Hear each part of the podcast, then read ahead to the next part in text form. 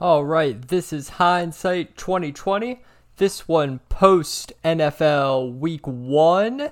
How did everybody do out there this weekend? Really one of 3 results generally happens. Either, hey, you know, here or there, won a couple, lose a couple, pretty much break even. Uh, you could have had a really good weekend where you were just winning left and right, convinced that you've got this entire thing figured out. Or you could be in the camp that I was in, which was absolute financial devastation. Now, I didn't blow the whole bankroll, but I was on the wrong side of a lot of games. I bet five games over the weekend. Probably one or two too many. Certainly one or two too many. There's a couple games that I shouldn't have bet. Um, but I got to tell you, two of the games, I had the Steelers and I had the Giants. Sometimes as a gambler, I actually prefer if you just knock me out cold in the first 30 seconds. Like, let's not drag this thing on for 14, 15 rounds just to lose by decision. I kind of like that before Chris Collinsworth was even promoting Pro Football Focus, the Giant game was already over. And I say this all the time. If you can watch the offensive and defensive lines on each team's first possession, you can tell right away whether you've got live action or not. There are a lot of adjustments teams can make throughout the game, but if you are just getting manhandled and pushed around, it is a very hard thing to adjust on the fly. That Pittsburgh game, you could tell halfway through the first quarter, Pittsburgh got punched in the mouth and they never had a plan for it. Now, this game was in Mike and I's contest. It was our chain of custody game. I mean, we were desperate to get this thing in. This was my ultimate decision, hence me losing money on it. Uh, Mike had mentioned it as far as a media blitz category. Ultimately, we decided to go with the Steelers as our chain of custody. So not only did they torture us yesterday, but they'll get to torture us for weeks to come trying to figure out what side of the Mike Tomlin spot that we're supposed to be on. Look, I got this game dead wrong. I talked a lot about being unsure about Brock Purdy coming off injury. He looked great. I thought Pittsburgh would actually compete in the trenches they did not. And that's fine. Sometimes you get it wrong. Somehow and that's you have to understand in gambling that if you can recognize where you got to pick wrong, you can really move on quite, you know, you can move on quickly. But if you sit there and dwell on it and think you got unlucky or just can't figure out how you picked in the wrong direction, you're not making anything of it. Sometimes you just got to look at it and say, God, I just had everything wrong in this game. At one point, when me and Mike were discussing the Steeler game, and I was discussing how San Francisco just thinks they can go quarterback to quarterback, I mentioned how Jimmy Garoppolo was someone who led them to a ton of wins. Yet then I completely ignored that Jimmy Garoppolo was playing for the Raiders in an absolute dogfight against Denver. Look, we're we have a lot of fun on the show. We do the categories, but for the most part, the categories do associate to handicapping in some way, shape, or form. I think we might have got a little too cute on this one. We wanted to play Denver because they were at home, they had the altitude. I can tell you this the Raiders, they didn't look tired by the end of that game. Now, I was quite tired of watching Russell Wilson look pedestrian. He was the second best quarterback on the field. A lot of things didn't go Denver's way. They had an onside kick early they didn't get. They missed a field goal. I think they might have missed an extra point.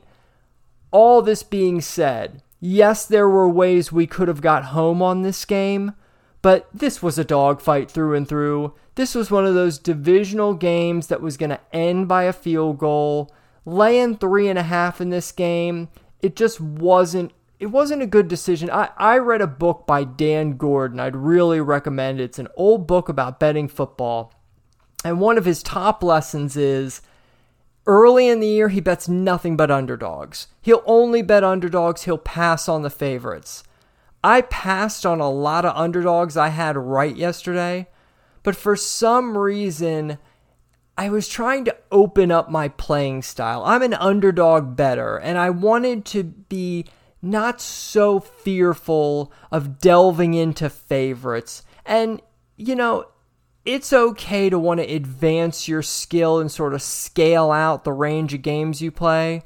But early in the season, you should really stick to your bread and butter, stick to what you know. Betting less games that you're more confident on lets you know if you're seeing the ball well and should maybe open your gameplay up. I recognized this yesterday. I probably shouldn't have played the Denver game. It wasn't in our contest, but I did take the Chargers as well. I had a plan. I said if Chargers goes to two and a half, I play it. It never did. It stayed at three. That was my excuse to walk. I bet it anyway. I had a lack of discipline. I didn't execute my game plan. There's times where I would kill myself about this the next day because now I can't run perfect throughout the season but I knew I wasn't going to run perfect. Far from it yesterday. It's a lesson learned, but Denver made it into our contest. It made it into my bets. Even though we got it at three, probably should have seen that game be playing out tight that the way it did. That was one we really missed where if we had just focused on the matchup, I think we would have seen we didn't want to be involved with the favorite in that game. I'm starting to think when you want to bet favorites, bet big favorites. I think this idea that you're a sucker to lay big numbers over seven, double digits, yet the shrewd p- players bet favorites that are three and a half, four point favorites, I think that might be the sucker bet. Look, if a team isn't good enough to win by a touchdown, you probably shouldn't be laying points. So when we took Baltimore yesterday, it's because we saw a specific game being played out. We just did not think the game would be competitive. We were right about this one. I think Baltimore ultimately won the game by 16, and they were sloppy. They had 10 penalties, they had a couple turnovers in the red zone. The new offense did not really show off much pass skill like we were all anticipating. It was just very clunky for Baltimore. Fortunately, their defense came and showed up. Houston, I gotta say, CJ Stroud, he hung in there. He played really tough. Houston ran 70 plays, but I think they averaged something like 3.7 yards per play. They were just not very efficient on offense. But CJ Stroud hung in there and played tough. He is going to face a lot of opponents that are much easier than playing Baltimore in Baltimore. Uh, I felt pretty good watching Houston that they'll be a scrappy team. We a little kind of got away with this one. You could say we were lucky. However, if Baltimore was able to win by 16 at being as clunky as they were, I think we were really eyeing this one in the right direction because the game pretty much played out to our script that was one that we definitely got right. Uh, I'm going to toot my own horn to the category game getting us the LA Rams. Uh, I did not bet this game. Frankly, I was too scared to bet it. I thought the number I thought the number was right according to my power ranking. But I thought in terms of the market, especially with the Cooper Kupp injury, that everyone would be betting Seattle. Seattle has become a very public team over the summer. A lot of people think that they were going to win that division, probably until they watched the San Fran Pittsburgh game. But Seattle got absolutely crushed. I know the Giants lost 40 to nothing, but Seattle might have been the most dominated team on Sunday. They barely had the ball. They only had the ball for about 20 minutes in the entire game. And check out this stat.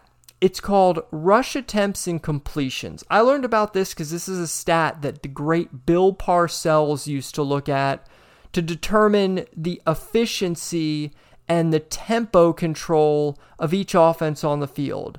You take simply the amount of rushing attempts a team has, add to that the amount of completed passes, and that's your number. And then you take the differential between your team and the other team. Yesterday, the Rams had 40 rushing attempts. This is a team that's been convinced of being somewhat finesse, a team that has a horrible offensive line. Yet they ran the ball 40 times, and Matthew Stafford had over 300 yards with 24 completions. So their rack, their rush attempts and completions, was 64.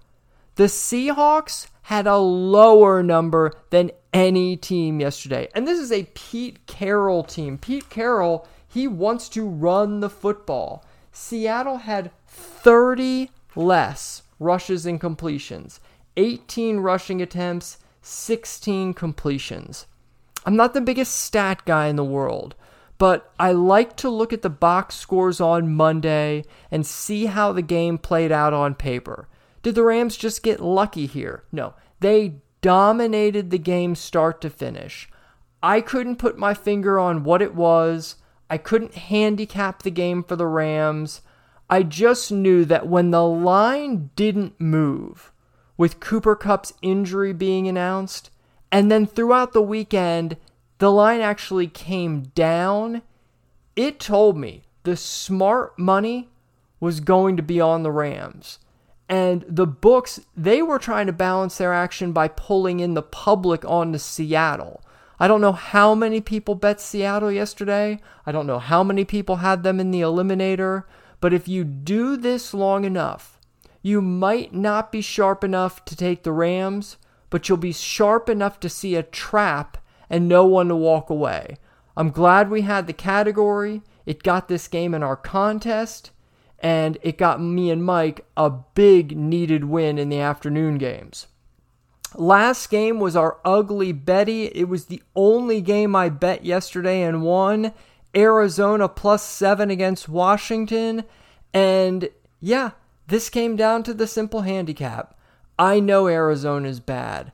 I know that in their front office, they're probably eyeing the draft next year as their most important next upcoming goal. But those players don't know they're bad yet, and they came out and they played hard the entire game. Were they bad? Yes. But guess what? Washington's bad too. Sam Howell didn't do anything too much special. Washington had turnovers. They were just finding ways to keep Arizona in the game. And ultimately, at the end, they win the game by four, giving us the much coveted lose but cover with the Cardinals. That's how you do it with the ugly Betty. You're not picking a lot of winners as far as heads up, but you're picking a lot of winners with that spread. We just saw that number, it jumped off at the page. We went with it. We got the Cardinals. It's three and two. Now, in this super contest, three and two, it won't cut it if that's your average every week. In the real world, if you won three out of two bets were 60% every week, you wouldn't have to have real gainful employment. But in the contest, you're going to have to have big weeks. That's okay. We can set up for those. But what we needed to do really was avoid any kind of disaster, you know, like I did to my financial future by betting games on the side. But in the super contest, we did just fine. We were 3 and 2. We're going to grind hard this week, not get caught up because there are going to be traps and media blitzes galore. Mike and I will talk about all of those on Thursday. Thank you for listening. Good luck and good betting.